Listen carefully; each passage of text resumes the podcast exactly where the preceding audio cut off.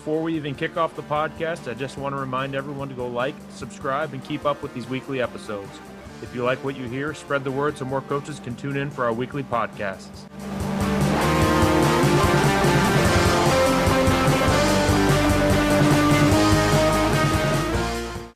Would you win more games if you had a reliable kicker or a punter who could flip the field? The answer is virtual kicking. Coach Cullen has over 15 years of experience coaching specialists and special teams. Virtual kicking is designed to be the kicking coach to schools across the country. He takes the guesswork out of coaching your specialists. From first time kickers or to specialists trying to play in college, with pre built, easy to follow plans, specialists and coaches alike follow the scripts for both in season and off season. Coaches love the efficient and professional instruction their players receive every week through the coaching app. Simply upload video and receive individual coaching with next steps for each week of the season. Schools are already seeing the benefits.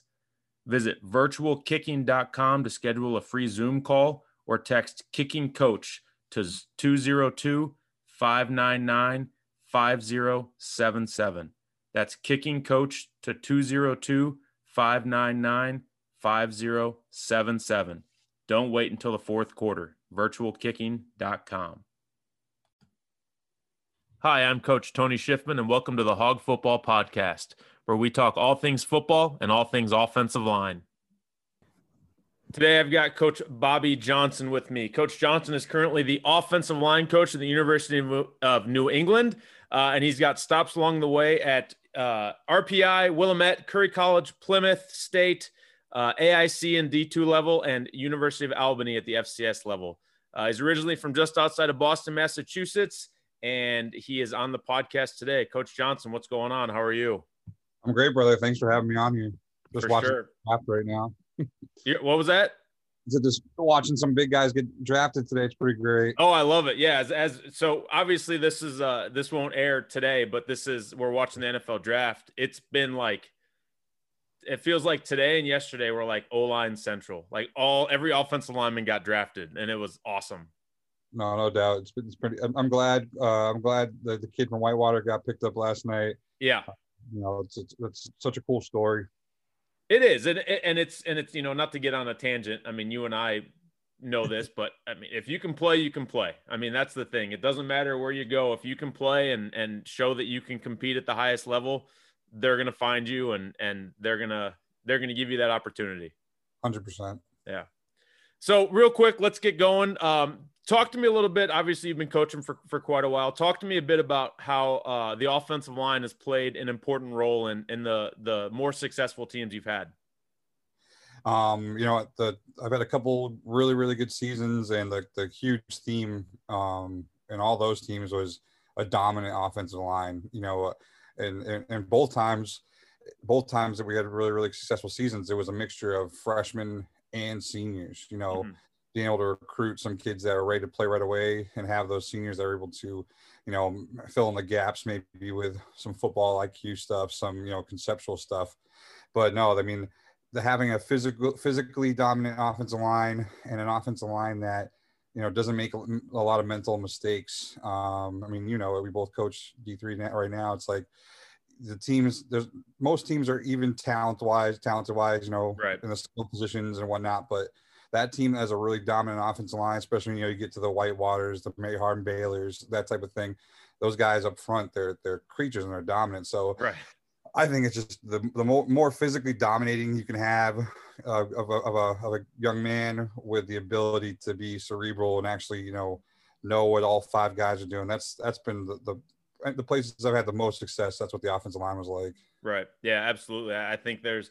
I mean, you're going to get your like you said, you're going to get those creatures, but but there's also going to be, you know, the five foot ten guys and the the guys who are a little bit undersized and the guys who maybe are a little bit too heavy. So I mean, you're going to get all all that mix and match. But you're right. I think the the really good teams have that good good mixture of of talent level and and size wise and and everything you need just to kind of make that that special run. No doubt. I mean, like the in 2018, we went to the Elite Eight at RPI, and the left guard was a uh, right screen right guard was a freshman, and he's probably 5'11 on a good day. And right. he's still one of the he's he's one of the you know he didn't miss a play in his entire freshman season. He was a road grader. So yeah size is size is so overhyped i think especially at our level. Right. Yeah i, I agree. I think it's it's it's great but there's not to, and not to be i don't want to be too negative uh, but there's a reason that if they're if they have the size and they're coming to us there's a reason you know? And and whether it's a you know a, a defect in their game or grades or something along those lines there's there's a reason that they, they drop down to us and and you know we have to we have to figure out how to make them the best player they can be. So that that's that's on us as coaches and and you know most of us are up for that up for that task no, hundred percent. Yeah, there's there's a reason if there if you uh, my coach is like if you can walk and chew bubble gum, you're six five, you're going to FBS. Right. My high school coach, it's like all right, yeah. So exactly, we get guys our level. Some guys, you know, all the ability in the world, but you know they they couldn't qualify, or you know right. exactly. You have those guys with D one hips, but they're five ten. so right. exactly. no, I completely agree. Yeah. Uh, you know, one of the one of the first questions. So I'm, I'm, I'm, you know, obviously this this podcast is sort of kind of career based, and and it kind of, you know, I look through everyone's bio and everything. Uh, you've got, so I'm looking through your your coaching stops, and everything is East Coast, except for that one little Willamette that jumps out, which is for coaches that don't know in in Oregon. How did that come about, and and you know what what how was that experience going? Because you're, I mean, you're you know, you're from Boston, you're an East Coast guy kind of through and through. How did that West Coast experience go for you? I was awesome. Um, so you know, we have that big New England Elite Camp every year, mm-hmm. and um, the guys at Willamette. So it's Willamette. I, Willamette. So, yeah, I always get it. You know, I always get it wrong. Yeah. I said I said it wrong the entire interview process, and then after they hired, after they hired me, they were like, first thing you have to start saying the school right. I was like, okay, sorry. Um, but no, I just I had met the head coach and the DC at that camp, um, like in 2016. Oh, no, mm-hmm. 2014. And you know, I just kept in touch with them, and I always wanted to try to get out of the region and see what else was out there. So you know, something opened up like right after the season. I took a chance on like a five thousand dollar, you know, like housing job. Sure. And then like two months later, it was you know things fell into place where I got to be full time, and I loved it out there only reason I moved home, to be quite honest with you, is is just uh, you know my girlfriend at the time she was a little homesick, and that was that was you know happy wife, happy life at the oh, time. So that was why. But I loved it out there. I love the Pacific Northwest. I think it's I think the Pacific Northwest is a hidden hidden gem. Um, you know, it's a lot like Maine, so I'm happy. I'd be kind of happy to be on the coast of Maine now too. But yeah, no, it just it was just working that camp, the New England Elite Camp, and meeting those guys and just keeping in touch with them for a while and then something opened up finally.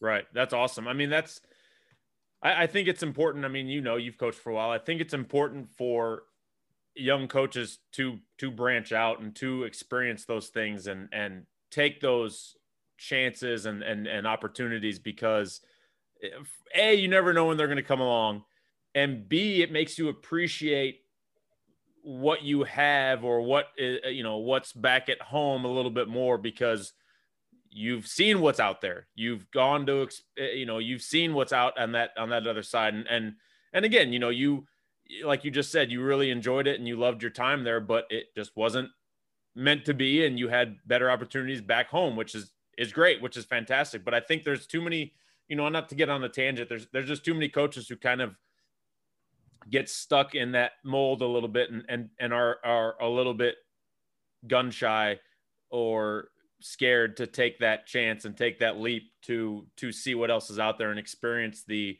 the different side of football. No, one of my former players, uh, he's a Mass State trooper now, but he got into coaching right away, um, and then he went to Pomona uh, for a couple years, and he he loved it and but he came you know he, he's a he's a boston you know a, a southeast boston kid and he was like you know southern california wasn't for me right. in the long run and he kept coaching a couple more years and like I said now he's a state trooper but i'm with you. I mean to have the opportunity to go out there um, and experience you know a whole different type of ball i mean the northwest conference is still i think one of the best conferences in the country. We were we were we were a very high academic under talented compared to other guys in our league so it made me a way better coach you know, we were always doing different things every week, trying to figure out how to block those creatures at uh, Pacific or right. you know Linfield at the DN. That was just an absolute monster. So it was it was a really really good thing for me, um, professionally and personally. Right. Yeah, that's awesome. I love it. I love it. Um, you know, you talked a little bit about the New England Elite Camp, and and I we we were there. I'm not sure. Um, I don't think we crossed paths when I was out there in 2019 um, for with Lake Forest. Uh, but such a such a unique camp, such a unique opportunity. Talk to me a little bit again. Now we, we kind of touched base on the on the West Coast.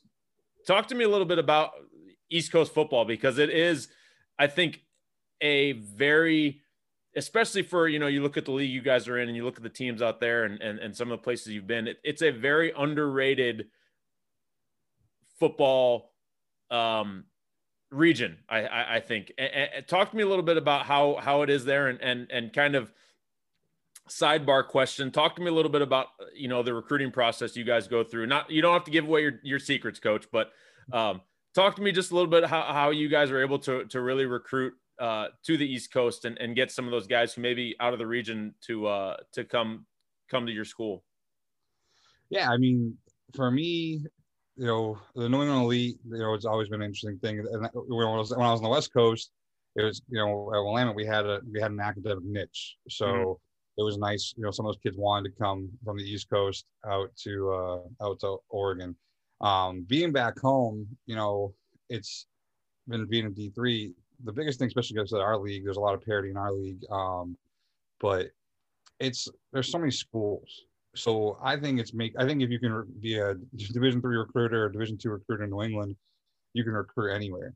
Because right. I mean, there's there's no place. I don't think there's any other place in the country where there's more Division three football within like a 400 mile radius besides New England and New York.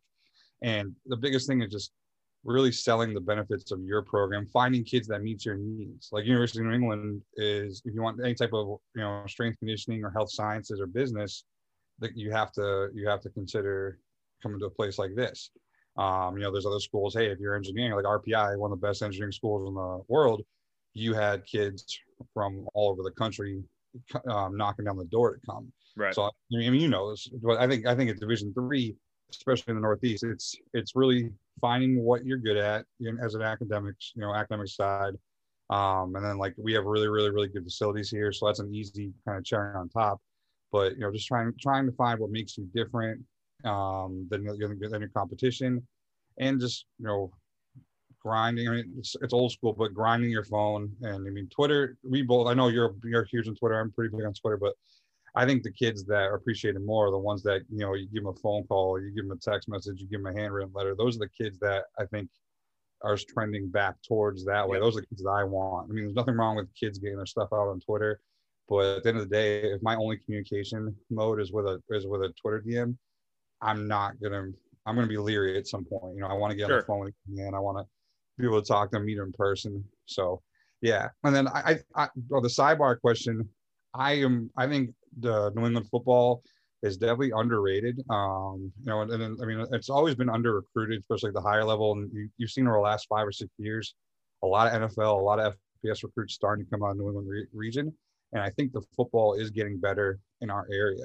Um, you know, with all everything going on with COVID and everything, there are schools that are closing down. So some of the watered down effect, I think, will end up going away. Right. But I think the biggest thing for this area is there's so many schools and there is talent, but it just gets spread out about you know through a lot, a lot of a lot, a lot of schools, a lot of different leagues. Right. I mean, UCFC, you have the CCC, you have the MASCAC. I mean, you get to you have the, you have the NESCAC, then you go to New York, you have the Empire Eight, you have the Liberty League. You know, in New Jersey, you have you know you got the NJAC. So there's there's so many leagues in this small little 600 mile area where I think a lot of times the talent kind of gets spread out a little, maybe too thin compared to, you know, in, in the West Coast, you have 12 or 14 uh, D3 programs. And then some parts, you know, in Texas, you have what, eight D3 programs and, and you're at one of the most football rich areas in the country. Right. You know, so I think, I think, it's where a lot of the, um, sometimes the under, the undervalue of the Northeast is comes from. Right. Yeah, absolutely. I, I think it's, you know, again, kind of going back to what we talked about, if you can play, they'll find you. And, and it's unfortunate that sometimes coaches kind of disregard certain areas because it's just not it's not up to them, you know. And that's unfortunately that's kind of school by schools are different and, and coaching staffs are different. And, you know, I think it's every offensive line coach would would love to just be able to recruit offensive linemen across the nation right. and and not have to worry about location or region or anything like that and just say, hey, I'm gonna I'm gonna get 10 O linemen every year. I don't care where they're from but I'm going to bust my tail to get those 10 guys. And I think, I think if offensive line coaches could do that, we'd be, you know, we're already pretty happy as, as coaches, but we'd be even, we'd be even happier as coaches for that. No, no doubt. hundred percent. Yeah. Uh, you know, real quick, last question before we kind of wrap things up. Talk to me about that. You mentioned it a little bit with that Elite Eight run in, in 2018. Talk to me about that run. You know, how uh, there's nothing better. Obviously, there, there's nothing better than being able to kind of coach deep into November and and and into December. Talk to me about the kind of the not just the, with the offensive line because you already touched on that, but just the cohesion of the entire team that season and and and how much fun you guys had and just the experience you you went through. No, no doubt. So there's two guys I work. The, the current guy I work for, Mike Lichten, he's unbelievable um, culture builder. You know, not just not just the you know the raw raw stuff the actually stuff that you know we use every day and then i would say ralph Isernia, the head coach rpi um, i've never met anybody like him that's been so into the mental game and in developing culture within you know within a team the team within a team type of thing. Mm-hmm. and we were we were we were really really really really really blessed to have an unbelievable junior and senior class of leaders. Like i have never been around some such so many true leaders on a team um and then just the cohesion like every day it was a battle in practice. Like mm-hmm. you know like during camp it was just nasty. Like it was fun. Like we had an unbelievable d-line an unbelievable offensive line. And i mean people will say it all the time it's cliche but no when you have a team that practices you know balls to the wall all the time and they do it the right way i mean we were it, we practiced like an nfl team. You know we were tagging off we we're, we we're full speed you know thud type of stuff. So it was the way we practiced. It was our leadership and it was just a, just a great group of human beings, a great group of kids. Um, our coaching staff was uh, a, a, pretty well-oiled machine. Um, you know, we had a really really good thing going on offense, and our defense was unbelievable that year. Our defense, I think, was in top twenty in every single category. Yeah. Um, we had a we we upset Brockport. I think they were number two, no number four in the country. Um, we went up there in like a snow, sleet, rain mess and we had practiced outside all week except for Thursday. And I guess they had practiced inside all week. And one of our guys on the team found that out. And it was just like a little extra hype on a Saturday morning before we're going out there on the field. And just one of those things. But it was the coolest win I've ever been a, uh, a part of. Right. They were they were averaging like nine uh, negative 20 yards a game rushing. I think we ended up having like 110 rushing yards. Our defense played lights out, and our special teams that year were unbelievable. We led the Liberty League and blocked blocked uh, punts, and we had a uh, our punt returner that was unbelievable. So it was just, it was just the perfect storm of you know special right. defense, offense, and we, we just ran to a buzzsaw at Hopkins with a they had a quarterback who was no reason playing Division three football.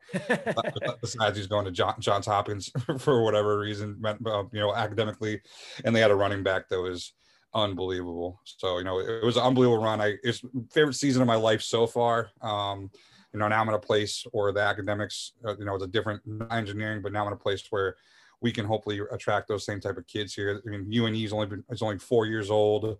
They we won our first conference game ever when they played. Um, so things are going the right direction here. But sure. yeah, that yeah. that that Elite Eight run was was something I'll never forget. Yeah, and that's I mean that's awesome. You know, kind of as you as you said it's I love that you said it's the it's the the most fun you've had so far because we're always looking for that next season to kind of to trump the one the one that is the most memorable you know what i mean? And and that's again that's why we do it that's why we coach. I think the minute the minute we the minute we stop enjoying it and stop seeking out that thrill it's it's why are we doing it? So uh, i think that's great. Um, last question, coach, and, and then we'll get you out of here. Um, if you could build a, a, Mount Rushmore of offensive linemen from from guys you've coached, guys you played with, or guys you are just a fan of, who would be on that five man offensive line? Oh, all right. So number one will be the left tackle from that 2018 uh, RPI team, kid Chris New. Um, we tried to get him, we got him to a pro day at Northwestern, and it was just too late. We, we got the process started too late for him. Right. That kid was unbelievable. He was an AP All American. Um, he was AFCA All American. That kid could block the blindside any day for me. Um, I put my best friend, one of my best friends. He's the head coach at Worcester State, Adam Peloquin. He was a he was a kid who was like 280 pounds, and then that dropped down to 220 pounds, and he ended up being like the most technique flawless uh, guard I've ever seen in my life, just because he's so underweight. We used Right. to play Chris Ault pistol where we'd flip quick side, strong side. So we just played quick guard every every day. Um, I had to go with uh, Lincoln Kennedy was my guy growing up for the for the Raiders. Oh, good yeah. name drop there. I like that's the that's the first that's the first mention of him I've ever had on the podcast. So that's I like that. I wore 72 in high school because of him. That was my guy. I, I grew up as a little kid. Like I was too big to play football. I just I just just keep playing soccer till high school. But like I was 10, 10, 11 years old. I'm Like that dude's just mean and nasty. Yeah. So Lincoln Kennedy is my guy. Um, the last two spots pretty tough. I don't even know. I'd have to go with um, Logan Mankins and yeah, Logan Mankins. So I mean, like I said, everybody busts my chops because I'm a diehard Cowboys fan from from outside Boston. Sure. But I love Logan Mankins the way he played the game. And then uh honestly, I got to kiss the little butt to the Cowboys. Tyron Smith is just like he he's a guy that I use a lot of teach tape with, trying you know try to show my guys. And obviously, like like hey man, I'm not expecting you guys to do this exactly like him. He's a, the most athletic freak in the NFL, but just how his angles are and some of the technique he does use. That, Sure. that my my five of Mount Rushmore right there. I, awesome. I like it. I, I, I that's a that's a good one. A good mixture of uh of of everything. So that's re- that's really good. That's that's honestly that's one of the best ones I've had because it's a good. You were quick with the names and a couple different different ideas, and and so that's a, that's a really good one, Coach. Well, um, before we go, do me a favor, drop your Twitter handle um, and any other information you want the listeners to know, um, and then I will let you uh, get back to watching the NFL draft. All right. My Twitter handle, guys, it's really, really easy. I got lucky. I, I think I started Twitter in 009, whenever it came out, but it's just Coach Johnson, J O H N S O N O L. You can't, you can't mess it up. Um, yeah, that's it. Awesome. Well, Coach, I appreciate you coming on and talking with me. Um, best of luck to you guys uh, in the fall, and looking forward to talking O line with you down the road. Yes, you too, Coach. Awesome. Take care. Thank you. Thanks for listening to this week's episode. Make sure you like and subscribe, and you can find previous episodes on Anchor, Apple, Spotify, or any other podcast platform.